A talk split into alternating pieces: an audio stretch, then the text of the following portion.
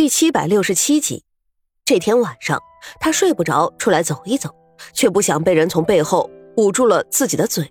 他张开嘴就想要咬下去，却在咬下去的一瞬间认出了身后之人的身份，就是沈炼。这段时间，沈炼也一直在努力的打听苏月心的消息，好不容易的找到了这么一个机会来见一见他。苏月心呜呜的叫了几声，沈炼理解了他的意思，松开了捂住他的手。苏月心失去了牵制。立马转过身来，一把扑进了沈炼的怀里。自打离开朝廷，二人便许久没有这样分开。这些天，苏月心整个人清瘦了许多，整颗心也总是悬着，生怕沈炼有丁点闪失。沈炼更是如此，见苏月心好端端的站在自己面前，也总算是放心些。我已经把事情摸透了。因为时间不多，沈炼只能长话短说。一切果然和我想的差不多，这南宫家要的是处子写作祭祀。祭祀，苏月心一听，当即心都哆嗦了一下。祭祀这种事情在古代经常有发生，可金竹若是落在这些人的手里当做祭品，现在怕是凶多吉少。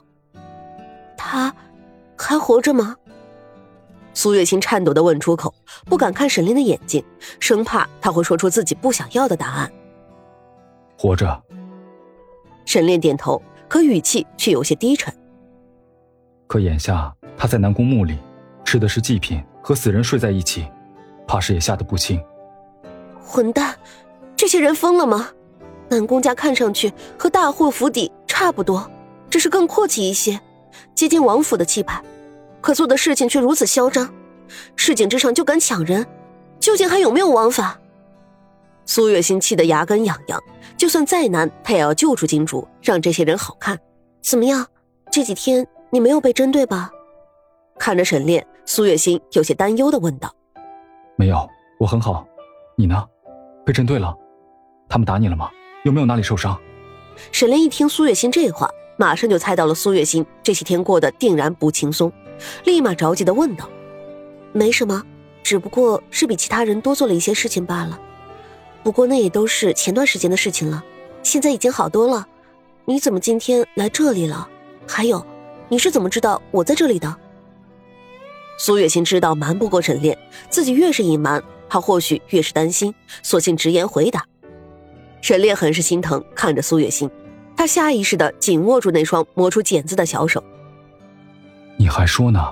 你怎么会突然跑到南宫夫人的身边做什么贴身绣娘的？最近院子里都传开了。都传些什么？苏月心倒觉得是一件乐事，微微一笑，开口询问。沈炼也是一笑，低声开口道：“说南宫夫人身边有一个长得十分漂亮的绣娘，绣活出众，还极为得南宫夫人的宠爱。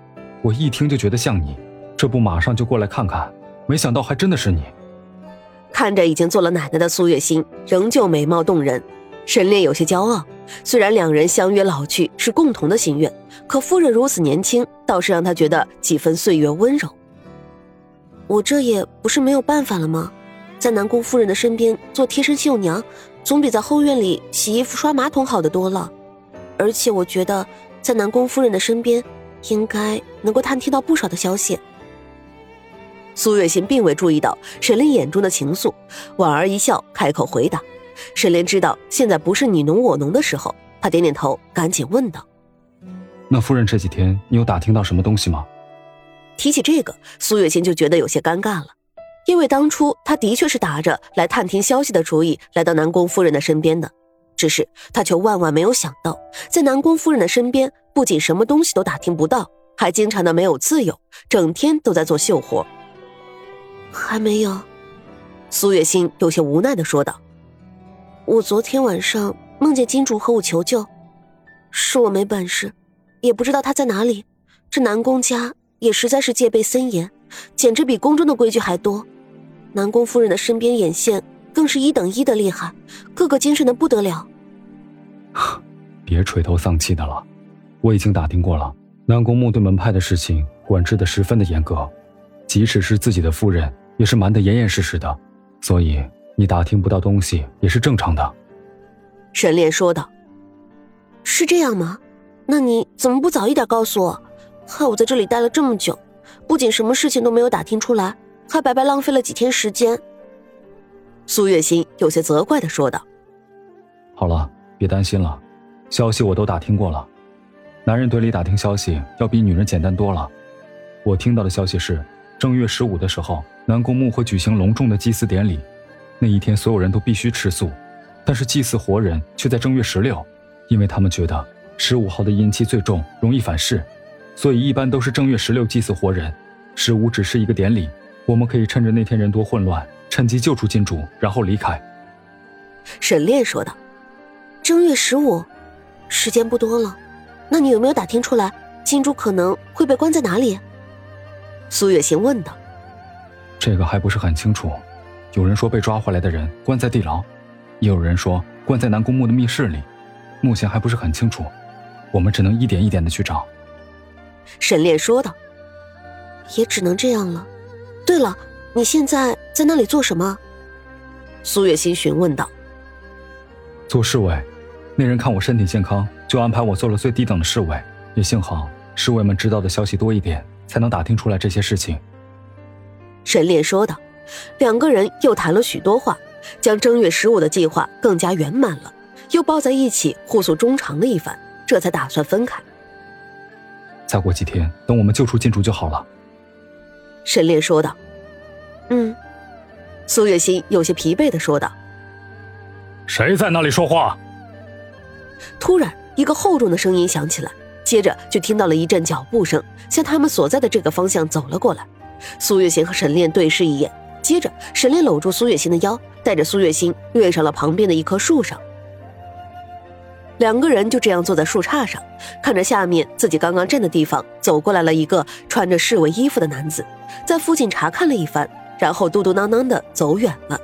等人走远了，两人这才松了一口气，互相对视一眼，笑了。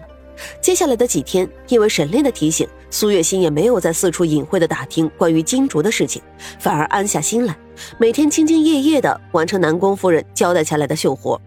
因为她的绣工出众，没多长时间，他就俨然成为了南宫夫人身边几个贴身绣娘里面最为得宠的人。